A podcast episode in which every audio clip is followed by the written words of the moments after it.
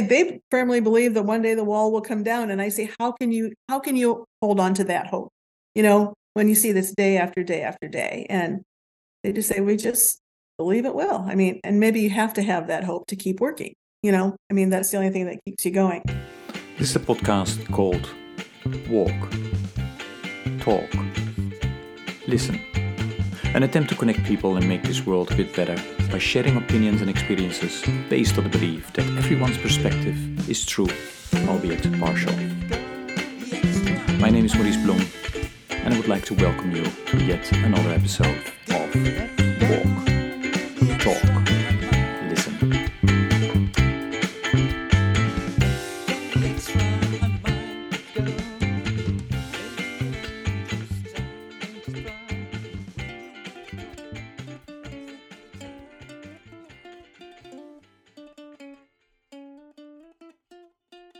Yes, good day, everybody. This is another episode, a special episode um, of, of a series of episodes that I'm doing because at the end of March, I will be walking for the 11th time a 100 mile walk in the Seattle area. Um, so, what I try to do uh, during those special episodes, that I talk with, with people that I closely work with um, or that I know that they're also passionate about ending hunger, poverty, and injustice in the world. So, um, I, am really glad to, with today's guest, and and um, we got to know each other even better a couple of weeks ago when we were on a um, a trip uh, to Guatemala to see the projects of Growing Hope globally and of, of uh, Church World Service as well. Um, but as always, my guests will introduce you know themselves. So please go ahead, uh, Jim and Linda. I'm Jim Rufenacht from Archbold, Ohio. Uh, I'm a farmer. I grew up on a farm, lived at the same place all but about 10 years of my life. When soon after Linda and I were married, we lived in different places. So the farm has been my life. And uh, today I'm trying to do less of it because mm-hmm. our sons are part of the farm. Mm-hmm. Uh, we have a family farm that is amounts to my brother myself, our two sons, and his son. Mm-hmm. Uh, so it would be considered a family farm. And we raise crops, corn and soybeans and wheat, and uh, and we feed cattle. So that's kind of who Jim is. Uh, agriculture's been my life. I I live it, sleep it, go to Guatemala with it, and all that. Yeah, you know. And, so yeah. And and Jim, um, is it something that your parents did as well, or are you the first generation? No, that's a good question because uh, our son lives on the farm that my grandfather and grandmother moved to, so he'd be like a fourth generation on that farm. Mm. So, uh, I mean, we have history here, and uh, we live we lived where my folks moved when they got married, and uh, and today our youngest son lives there. So, yeah, there's history there, and uh, yeah, no, that, that that's great. Your wife, though, is you know is not a farmer. Well, she's a farmer now, right? But well, but uh, sort of yeah. So, so, Linda, tell tell a little bit about your upbringing, from where, and you know um, how you got involved with this farm, and and uh, what you have been doing before that. Okay, so my name is Linda Rufenacht, and I grew up here in Archbold in Northwest Ohio, also. Mm-hmm. But I grew up in town. I was a uh, Mennonite pastor's daughter, and so, um, but I had grandparents on the farm, so we had a farming history in our family as well. Um, I went to Goshen College and got a degree in home economics education and did teach for a few years. Um, then I was a stay at home mom for our two sons for a few years. Mm-hmm. And then I took a job as manager of the quilt shop at Sauder Village. And I did that for about 24 years and then retired at what some people would consider early so that we could participate in some short-term service projects mm-hmm. um, through the in the winter months when Jim wasn't quite so busy on the farm. And so, and I currently volunteer year-round, like at our local Ten Thousand Villages store, which is a fair trade store that um, kind of yeah, well, supports artisans around the world. Um, kind of doing the craft side of things, like Growing Hope works in the agricultural part of things, so people can support their families. And so I work there uh, a few days a month, and that's also part of MCC, our Mennonite Central Committee. So that's and how I got involved with Growing Hope was mainly because Jim got involved with Growing Hope, Mhm. and you know, there's lots of support services that uh, need to be done, and uh, you know, and I but I do really believe in its mission, you know, of helping people help themselves and and making them food sustainable, and especially since we've done some traveling and where you can really see Mhm. people, individuals, hear their stories, and that's really affirming to to the work that we do and you know is energizing i think to actually meet people and walk and talk with them and Mhm. get to know people who are impacted by the work that you do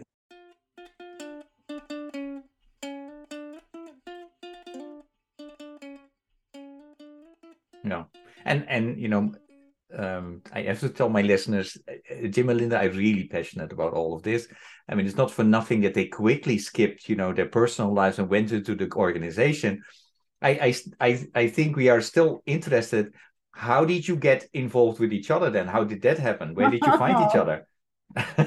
oh dear um well i was at college he was Mhm. home farming um and so i came home in the summers and we were attend both attending the same young adult bible study and that's where i first met jim um prior to that his his mom my, our mothers had recruited they recruited me to sell fuller brush products a door-to-door salesman for his Okay. mom and so i knew his mom before i knew him but i really hated that job I think she, I think she likes me better than my mom.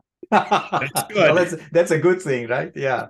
good thing but yeah that was not my calling let's just put it that Yeah, way you know door-to-door sales was not my calling Mhm. so um but then i mean we met through that bible study and one night he asked me to go water skiing and i said yes and that was the beginning of Mm.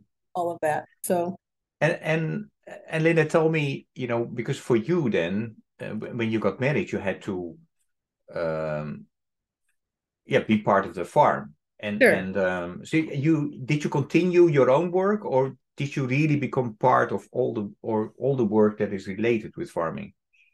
No, I didn't ever really, I did not do much tractor driving, very little of that, or that sort of thing, actual field work or working on the farm. You know, I was teaching school in our first years of marriage, and, you know, I took meals to the field and I, you know, a lot of ran errands and got parts and all kinds of things like that. But as far as actually working in the field, I did very little of that sort of thing. Hmm. Okay. Um, I would like to go to to you, Jim. In you know what what what makes you so passionate about farming? What is it? You know. Oh, that's a good question. It- it- part of it, and I said it, it's been my life, you know, that's, that's who I am. It, Mhm. I grew up with it. I I lived it. I thought about it all the time, but yeah, what is, what keeps me driving? Uh, you know, I, I, as I look about, you know, I see a need for food and, and that's kind of our our passion is to feed people Mm. and and to see a crop grow or to see a animal grow that's a rewarding thing for me there's nothing i love to plant but harvest is the real deal Mm. you know so uh yeah that's that's what drives me Yeah, on i think Okay. you know that feeling of accomplishment through growing stuff Hmm. sure And and is that also something that grew upon you, uh, Linda? Uh, Do you have this, you know, now a same type of wonderment or or passion or or less so? it's it is so much our life that it's Mhm. you know it's hard to say I don't although you know without being as involved on the farm as Jim I I don't know if I would say I'm quite as passionate as he is about it but you know, with raising two sons and him farming together, you know, all our dinner conversations revolved around farming and, Yeah. you know, that was okay, but I got tired of it sometimes. There Yeah. could be quite a life in that, but yeah, but it's, it is who we are and, and Mhm. I'm certainly very supportive of that and, and what they do and, and I think it's really cool that our sons are both full-time in the farms and our grandkids are Mhm. certainly interested in farming and it's certainly a a value system that's great to pass down to the Mm. next generation. what I, what I uh, wanted to ask you, Jim, is um, if you compare it when you started it, you know, when you were young and, and when you ultimately took over the farm, and you compare it with how you work, you know, today and what the issues are, is it similar or are there big changes? And if there are changes, you know, what are those changes? Sure, it obviously is not the same. You know, I started full time in 1972, so I've been farming for about 51 years as a occupation. Before then, it was with my dad too. You know, so uh, you know, it's it's totally it's a lot different. Yet at the same time, you depend on weather. You depend on um, other people, part of the agribusiness group that we work with. They are important to us. Uh, that part hasn't changed. The volume and stuff has changed. Mhm. You know, as I think about it, back in 1980, a farmer fed around 70 people. Mm. Today, a farmer feeds 155. So that the scope and the size has changed, you know, as as I look at it. Uh, you know, dad and I probably were farming three, four hundred acres Hmm. when I started, when I took on some ground. And he was milking cows at that time, and we fed some hogs. Today, we feed only cattle and uh, and quite a few of them actually. But Mhm. also at the same time, here we are supporting six households too Mm. with one operation. I think, and that's that's what I see somewhat of the difference. There's an efficiency that farmers have put into play here, Mhm. And and I'm not talking about buying things cheap and selling high. I'm talking about taking their assets and and using them very wisely and able to spread them over space and time, you know. So, you know, instead of having five sets of equipment, Rufenacht Farms has one set of equipment, which is way more efficient. It lets us use new technologies Mhm. that we had none, you know, when I started. There was technology mattered whether the tractor starters started or didn't start, you know. Today, it's about how much fertilizer's being put on.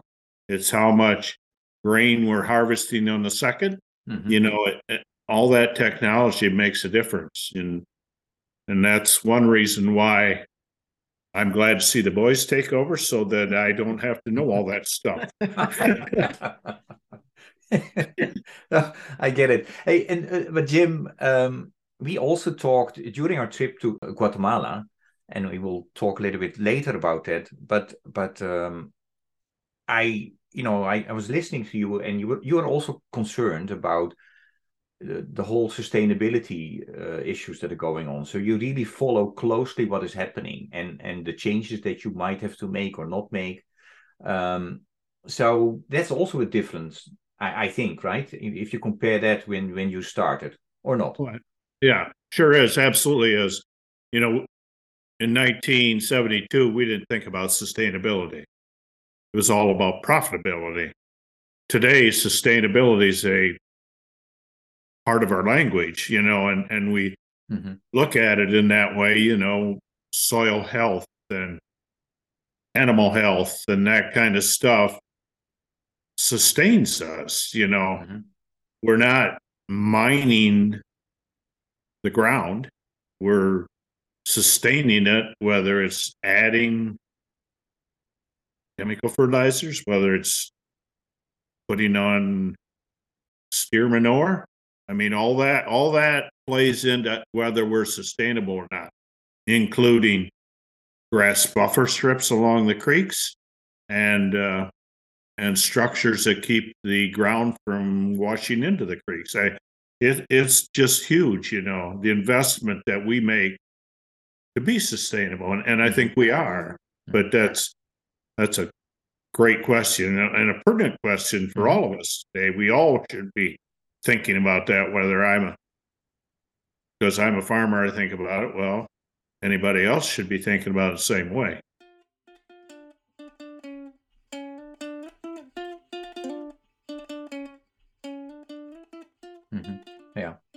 What I what I wanted to ask you, I mean, you know, I'm from the Netherlands, and there, um, you know, from the government side, there are an, a lot of new regulations for the farmers, and and as a result, a lot of protests.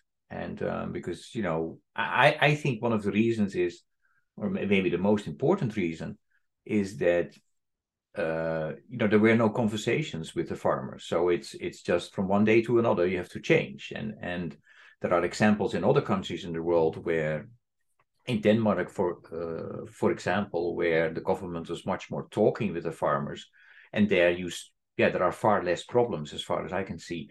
How is that going? You know, uh, for you?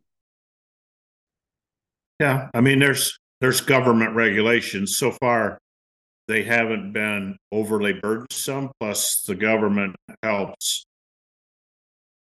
say pay for them to some extent the thing that we might have, and I don't know what they have in the Netherlands, is say like Farm Bureau is a a agency that is a political uh, activist for a farmer, you know, mm-hmm. which is actively lobbying in government, whether it's state or or national government. Um, there's other agencies, but that would be one that would come to my mind right mm-hmm. away you know, we're part of that. We have input directly to them. If I want to talk to them, I can call them on the phone right now. You know, mm-hmm. so I think that conversation is more there than maybe not anyway. Mm-hmm. So, yeah. Okay. Well, that, that that's that's uh, that's good to good to hear. Um, I would like to go slowly to you know the organization that we are both uh, involved with. Uh, you know, we are both uh, board members of an organization called Growing Hope, and the listeners who did not listen to the episode that I did with the executive director uh, Max Finbergs, you know, should really listen to that one.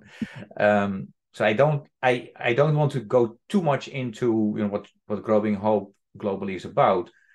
What I would like to talk with both of you uh, about, and you alluded a little bit in the beginning, is you know how did you get involved with growing hope globally and why?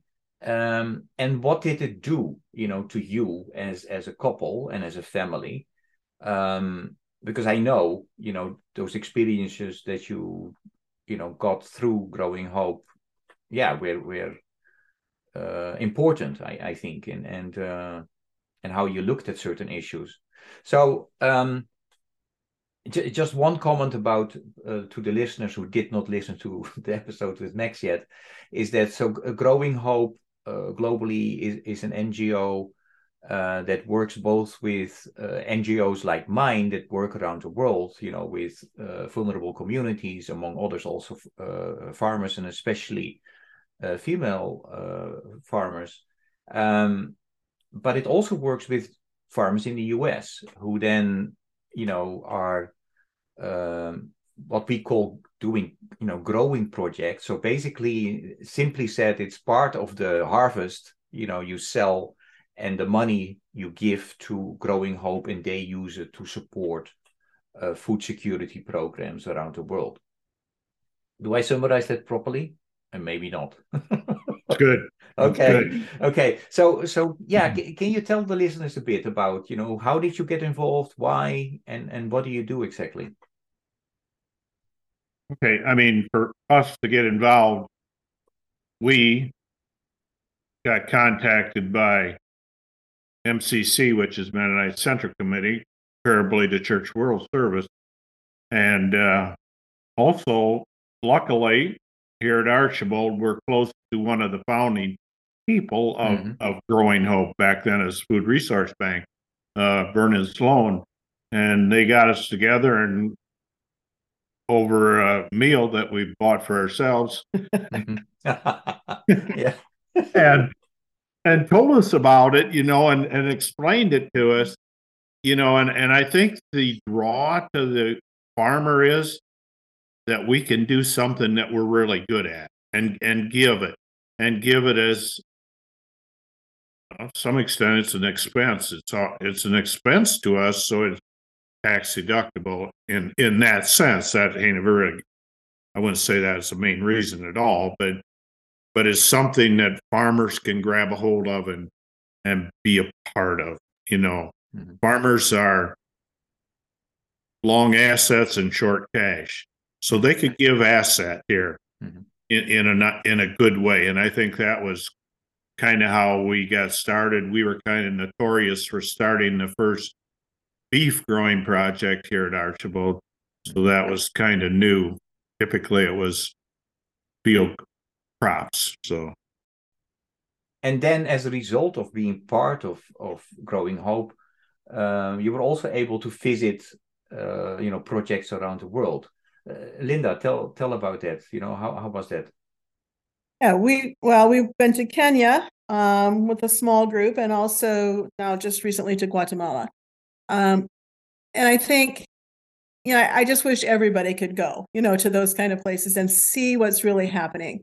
I mean, when you go and, and you you actually meet people um, and talk with them and and listen to them and hear their stories, um, I, think you can't come home unchanged. I mean, you because you've heard something from someone else's point of view, and you know we've always lived right here in Northwest Ohio, so we know how people think here, right? And what our lives are like here. But when you when you really get to know people from somewhere else um, whose life stories are so different from yours um, and whose culture is so different from yours i think you know it changes you the way you think and it also changes the way you feel um, changes your you know changes your mind about that maybe there aren't you know maybe i don't have all the answers you know i don't have all the right ways to do things Mhm. and it also um, kind of changes your heart gives you more compassion i think for for other people in other situations um, that would be the main thing that i can think of you know it's just it's just i wish everybody could take opportunities to to expose yourself to those kinds of experiences whether it's either when people come to the united states and you can get to know people or you know if you can go. I think it would it would make us all better people mm. you know more world conscious and and understanding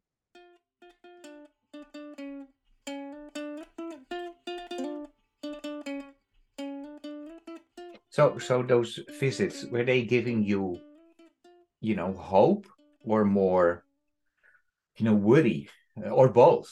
Um,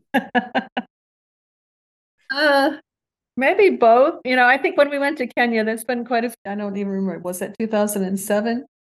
Something like that.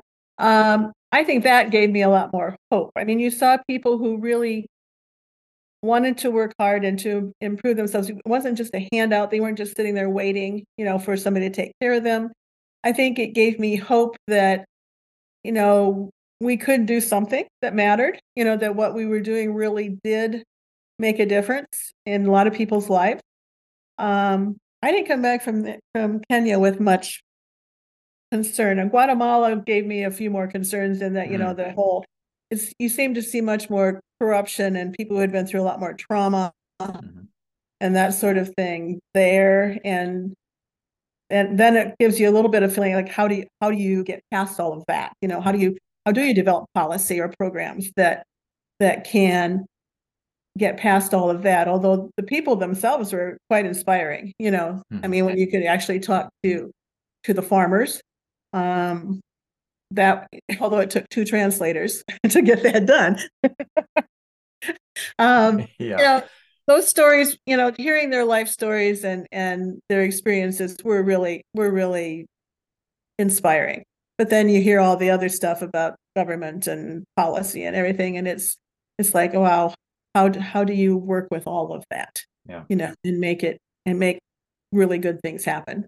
Yeah, and, and just a quick note for the listeners, because I was also on the trip and, and we went together to see, you know, the indigenous community in, in Guatemala who were, you know, had been um yeah, murdered actually for for the you know for long for many many years and and uh, excluded from participating in in you know uh, politics name it. So so a lot of you know traumatization chased out of the area where they grew up um, and some of them have been able to come back and restart their lives but it is not uh, easy for them at all. I mean it's it's it's still very difficult um, and and uh, for what what for me was really inspiring is to see you know the, the role of, of women who really many of them were outspoken and uh, you know a lot of pride in what they do and what they have accomplished. So so uh, at least I came back uh, with that.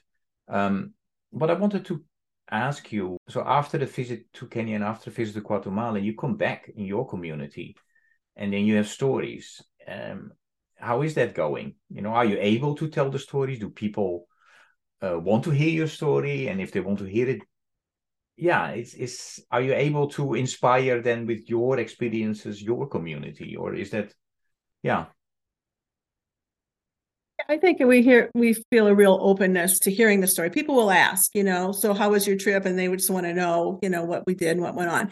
After we came back from Kenya, um, we what we actually visited the growing i mean the project that our growing project supported so we did a program at church with slides and talked uh, one sunday evening and uh, a lot of people came i mean all the people who supported were supporting growing hope here wanted to hear you know what was really going on and see the stories and and that that was really really a good experience um, and and since we're home now we've only been home a few weeks but because we were in Arizona for a whole month. But a lot of people have asked me anyway, what, Mhm. you know, what did you do? What did you see? What do you think? You know, Mhm. and are really open to hearing that. There are, you know, as in all communities in the world these days, there are divisions, you know, in the way people think and approach things. So there have been a few people who've who have well, this was more based on like when we worked with the immigrants in uh, Tucson, but you know, people would say, "Hey, weren't you afraid?" I mean, they're based on the fear of, you know, what Mm. people, what they think immigrants, who they think immigrants are. Um, you know, and and so there is some fear-based Mhm. kind of things going on as well. And so I guess telling the story, hopefully we can show another side of that, you know, or Mhm. another another aspect of that and and maybe help to open their minds a little bit to other possibilities as well. Mhm. But in general, I would say most people are are affirming um, and want to hear the stories, want to want to learn what they can um, from our experiences.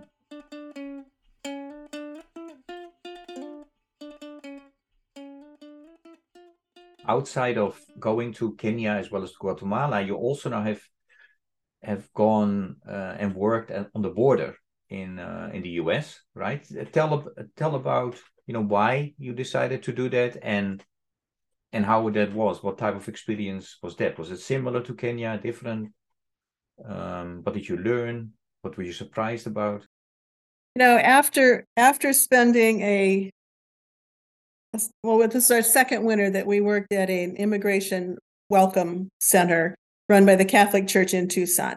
And we go for about a month, um, in, in the month of February.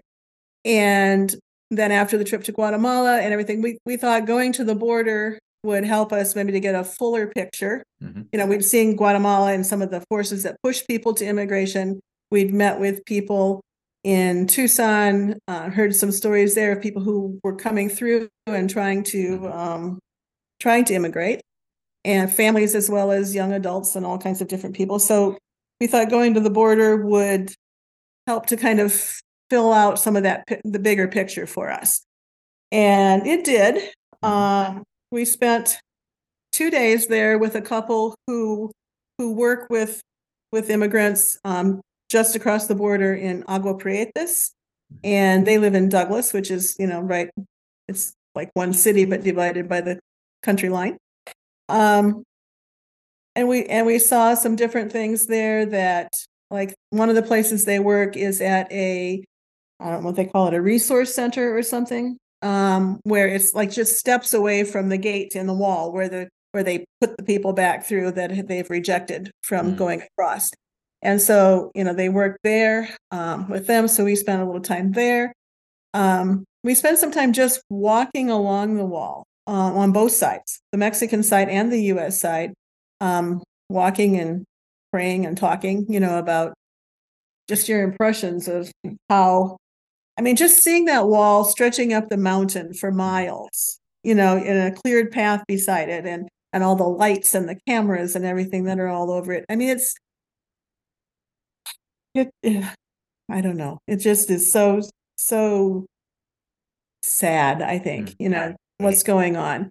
And and how much fear plays into that. You know, everybody's fear. Our fear, um, immigrants fear the border patrol. I mean, they're working off of fear-based thing too, in my mind. You know, it's and then you know the cartel is there watching. I mean, we saw the humongous houses in Douglas where the cartel no it wasn't Douglas, it was Agua Prietas, wasn't it? Yeah. Where the cartel, they say, oh yeah, those are cartel members' houses, you know, and you, you see the you see all of that, and it's I I don't know, it's very sobering, I would say, in a way. Um you know, because you know, you hear the stories. I mean, I mean, the friends of ours there. I mean, they talk with Border Patrol. They'll, you know, they'll talk and work with anybody uh, on all parts of that. And I mean, they say they firmly believe that one day the wall will come down. And I say, how can you, how can you hold on to that hope? You know, when you see this day after day after day, and they just say, we just believe it will. I mean, and maybe you have to have that hope to keep working. You know, I mean, that's the only thing that keeps you going. But um, you know, and the thing is, you know, my main thing that I came back with was the more I learned, you know, we and we learned bits and pieces from all three of those locations. The more I realize I know so little. You know, it, it's so Mm. complicated and so involved that I mean, I'm glad to know what I know. And it seems like every viewpoint that I hear has a nugget of truth in it. But then none of them have the total big picture. And how do we bring that all together Mhm. and and make policy for those people who make policies or or yeah. And how what how do you do that? I don't that I do not know. But I mean it's it's a good thing to think about and to pray about, you know, as we go forward. Uh, Jim, can, th- thanks for that, Linda. Um, Yeah. it, uh, Jim, can you um, tell then, you know, what, what did you do during a month? What because you you guys really worked there, right? I mean, it's Oh, yeah. it was not a vacation, so Yeah, we we worked at an immigration center and basically fed meals at noon to uh, those people coming through there. Hmm. Uh, during the time we were there this year, it was common to see 200 plus people coming through the Yeah. center. Uh, they don't stay there, but they come and go through, and the center helps them to to find transportation to their sponsors and and that type of thing. So we did that. This year we did it two days a week. The other two days we actually worked in the diaper bank of Southern Arizona and did uh, orders and stuff for nonprofit organizations that use them for uh, supplies. So that was kind of our thing. Uh, uh, yeah, it was typically, you know, we went there, you know, to work in the sun and and do stuff like that. And it was the weather was nicer than Ohio, usually. yeah, yeah. I mean, it's a combination. it's a combination of being able to go where the weather's nicer and and find a volunteer place that feels good to work at. Hmm.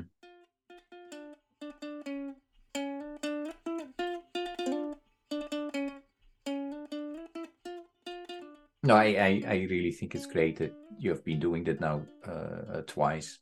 Um, okay, no, thank you so much for, for sharing those experiences. I, I find it really inspiring. Um, always when I meet with people that are, you know, willing to push their own horizon, you know, to to widen their perspectives and to learn from others. I, I wish you know more people would do that. It's one of the reasons that I've started this podcast also to you know to share the different perspectives of different people i talk with and and i hope that people what people will get and i think also something that you have learned there is yes there are differences there are different perspectives but there are also there is also a lot that people have in common and if we would focus on that you know you can start a dialogue and the dialogue is the should be the beginning of of making this world a better a little bit better um so that's that's my that's my hope um I, I would like to bring you both to to the walk um, because this podcast is a spin-off of my walk that I started more than 10 years ago. And at the end of the month, I will go again. I don't know why, because uh, I'm not in good shape. But um, um, yeah, when I'm walking with others, um, it, it becomes a spiritual experience. That's kind of strange, but you start talking about, you know, thinking about life and this and that. And then when I'm accompanied by other people, um, we often talk not only about spirituality but also about the next generation and, and that there are some people are saying they're different others are saying no it's similar uh, my, my question to you is what do you see happening in your own community among youth and spirituality among youth and religion you know yeah we're, we're not so active with youth other than our grandkids and stuff like that but I think there's a definite interest in religion, spirituality, however you want to say it. Uh, I, I think compared to when I was young, I would say they're more in tune with that than I may have been, and uh, and I'm encouraged, you know, to be mm-hmm. around them and and the openness that they show you know, to talk about God and mm-hmm. things in their life and how that affects them and why they do what they do to some extent. I think they're more open to that than I may have been. Hmm. So I would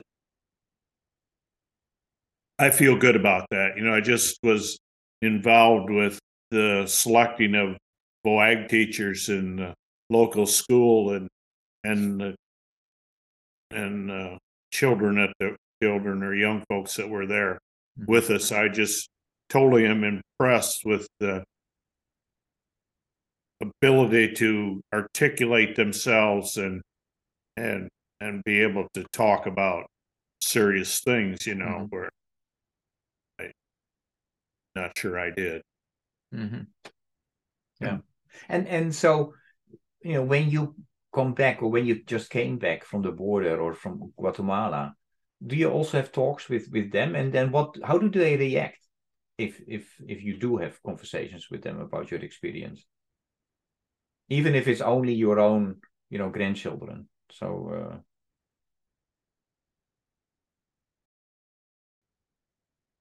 that's a good question i you know we we talk about it off and on in conversation mm-hmm you know, we haven't set them down and said, here, now what do you think about this? I would I would say that they're interested in what's going on. I think my fear is that they're not hearing what they ought to hear about it. Hmm. I, I, think uh, whether it's media, social media, whatever they're watching, I think can be very slanted, and I don't like to hear that. I think I, I would say that. I think what we've seen and what I hear on news and social media mm-hmm. is not what I've seen.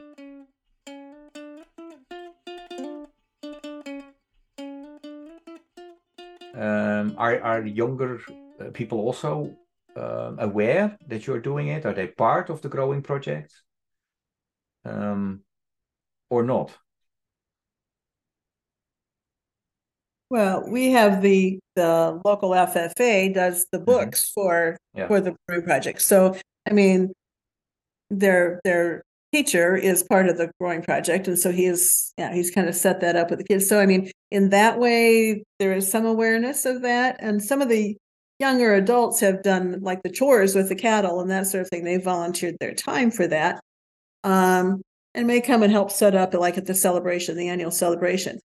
Um, as far as donating to, I do not so much necessarily. I mean, they don't have the fund, that kind of funds usually. Um, I think they're aware that it's going on.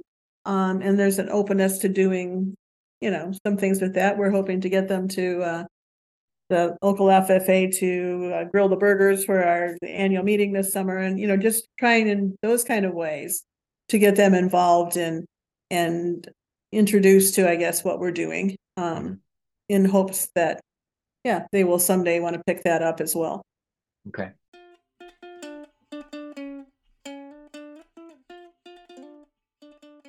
Okay, I want to bring us in a in a different direction, and and and uh, that has to do with uh, music is very important to me. So I always have a music question as well. So, and and most people uh, find this the most difficult question I'm always Yeah. asking. Yeah, that's what I thought. So it is if I ask you to mention a song or a piece of music that embodies for a big part what the two of you are about. What song or piece of music would that be and why? And if it is too difficult to come up with a piece of music for the two of you, you can also do it, diff, you know, separate. Well, let's Uh, go separate once. Maurice. Okay, okay. I'll let, you know, Yeah. growing up Mennonite, we sang hymns, okay? yes. That is part of my heritage and, and where my music goes to a lot of time. Mhm. So, uh, I'm going to say two songs here. You know, the song How Great Thou Art, you know, demonstrates my thought of God and how awesome he is in in in nature and and in farming you know that that kind of describes that. Mhm. uh the other one i've sang to myself pretty often and it's precious lord take my hand. And that was brought about through a tragedy we had with a business partner at the elevator that was tragically killed Mm. and I used that song on a welcome at his funeral. So that song has went through my mind hundreds of times since then, and uh, Mhm. so I can't hardly not say that. Mhm. I like the song; it's got a Yeah. good message to it, and uh, that's where I would go.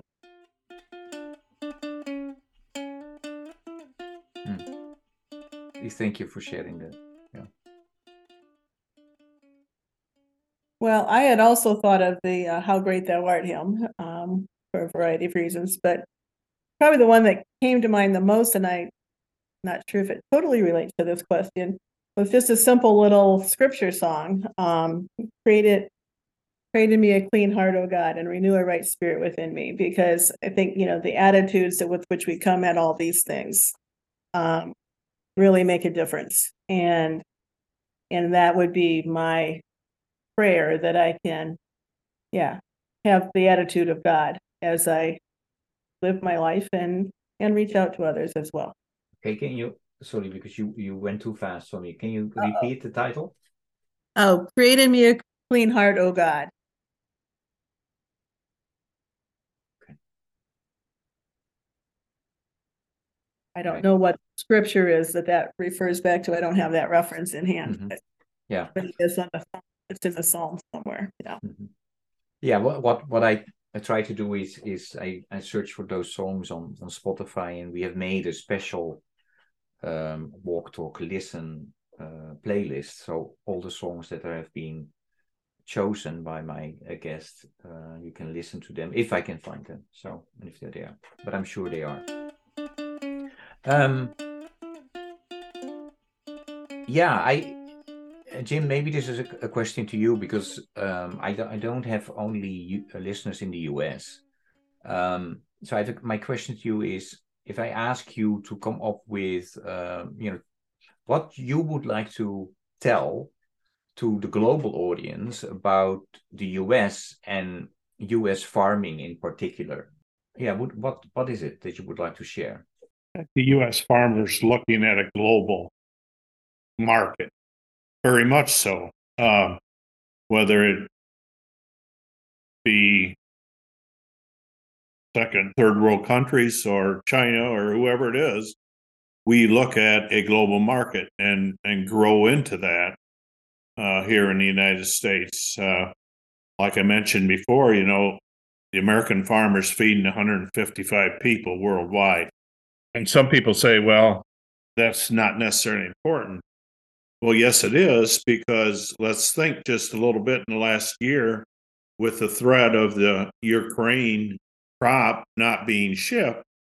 What has happened? all of a sudden we feel like we might have a food shortage, and especially in those countries that need it. Mm-hmm. Okay, the United States didn't have food shortages per se, but I think a lot of African countries became very concerned about where their food is coming from. Here in the United States, uh, in the last year, we lost almost 2 million acres to urbanization or something, you know, we dropped them acres and uh, and we lost 9,350 farmers too out of the deal. So we got two million farmers doing 893 million acres. You know, average size of the farm is 446 acres. So I think the American farmer is very efficient. I've, I've mentioned that before. I think we're doing the best job we can. We have things that make it easier for us in in uh, infrastructure that some of the other countries don't have. Uh, that makes us more productive, and uh, I think U.S. farmers care about the world. Yeah, and and and actually many farmers, especially those who are involved with the growing hope projects, I mean they exemplify that, right? And that's absolutely really impressive. Yeah. Um, what what I also and we all slowly coming to the end of our conversation, but what I wanted to ask you, I mean, you are lucky in a sense that um, you know your farm is is ultimately will be taken care of by your children. Not all farmers have that. That's what I understood. Um, I this morning I talked with another farmer, and it seems to be a, a problem. Children don't want to take over the, the the farm. So, yeah, you have any advice, you know, for the other farmers who don't have children, and and uh, what should happen? Have two sons that really want to farm. It's that simple. yeah. No, I, I, I think that's that is a problem, you know, and and I think we've seen Maurice in in in years after say 1980 or so, young folks didn't come back to the farm because farming was tough. Today, farming is profitable, and and we are profitable in what we're doing you know, to some extent, you got to be innovative and see once where that niche is, kind of. Uh, everybody wants to drive a tractor. Everybody wants to do that. That's simple and easy. We can all do that. But to figure out how to make money and and be profitable and smart in your expenditures, that takes management. And and I think we are blessed with that kind of uh, people coming behind us and, and your mindsets. Yeah. Yeah. The mindset. Uh, I, I have friends that, you know, don't have sons that want to do that, you know, and, and they're retiring. That's okay. But I really like where I'm at. Mm-hmm. You know, and and I'm very serious when I say that. Uh, I I appreciate my sons really, really a lot and and their ability to step in behind me and say, I can do this. And mm-hmm. and it takes two things. It takes money and it takes the ability to handle risk. I mean, there's huge risk in this thing, you know. That's just it takes a special person to do that. It, and it takes a lot of hard work. They put in a lot of hours. You know, you have to be yeah. willing to work really hard and long. You know, you're not going to have a nine to five job when you're mm-hmm. farming. Yeah. And I think I think that's an issue for some people as well. You know, I mean, what kind of lifestyle do they want to live? Mm-hmm. Okay, my, my, my last question um, is about taking taking us again to Guatemala for for a second, and um, because there we saw a lot of farmers as well. What what impressed you most? You know what you've seen there. Yeah, I have to think about that a little bit. You know, I think I think we've seen their willingness to learn and adapt to what might be for them. I mean, they have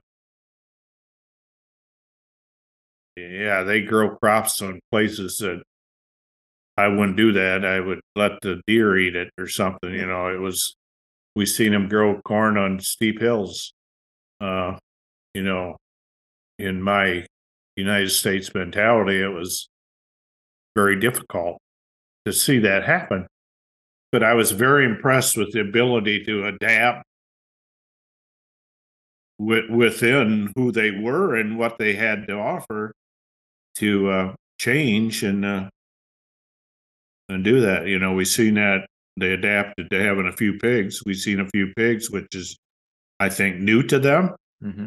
You know, and even the sheep was somewhat new. So we've seen sheep and pigs being introduced that, uh, you know, ate stuff that typically went to waste. You know, mm-hmm. so I I see that kind of ability to adapt.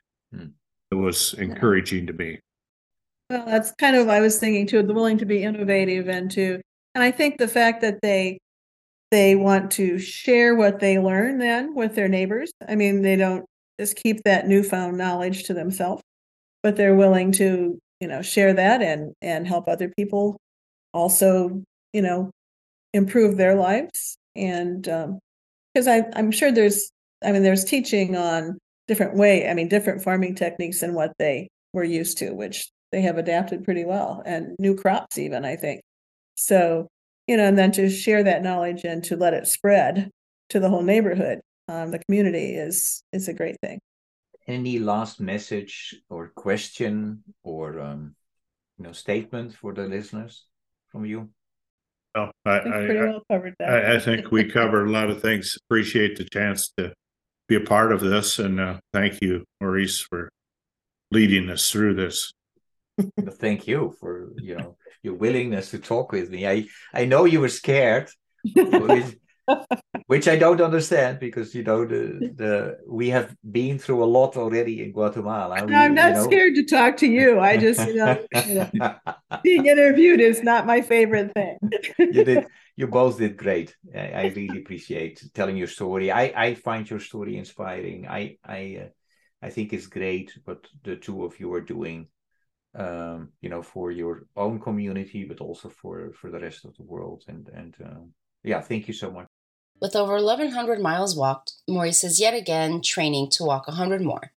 So, for those of you who aren't familiar, which if you're an avid listener, I'm sure you are, the 100 Mile Hunger Walk was started in 2012 by Maurice to raise funds and awareness to fight hunger and poverty around the world.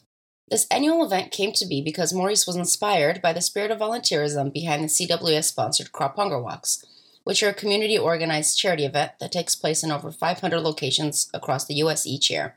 So, because of this, Maurice decided to set out on his own journey and put his feet where his heart was. This year's 100 Mile Walk will take place from Monday, March 26th to Saturday, April 1st in Seattle, Washington.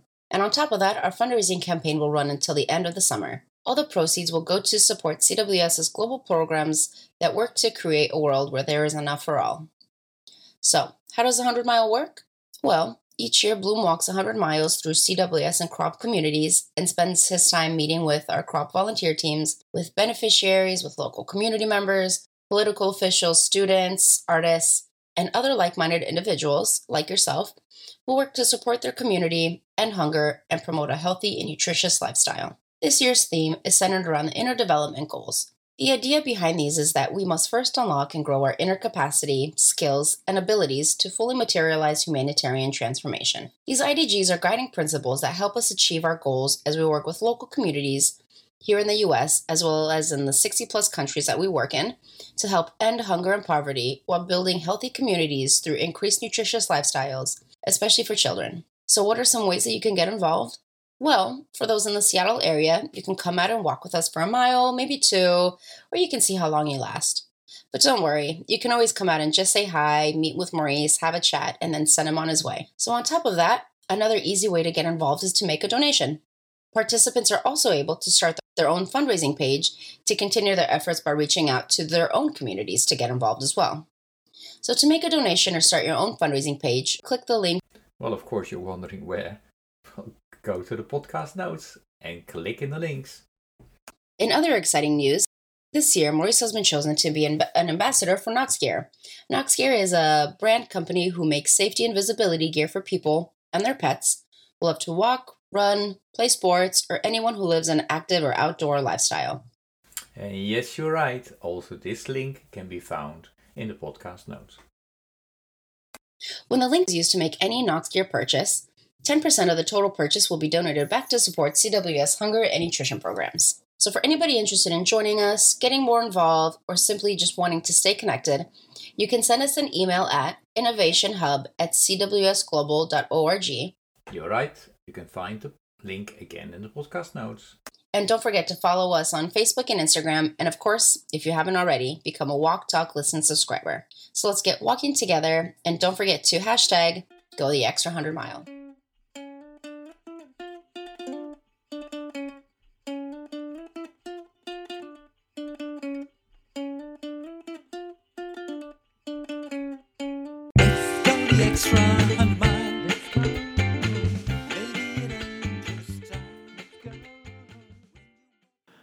You for listening to Walk, Talk, Listen.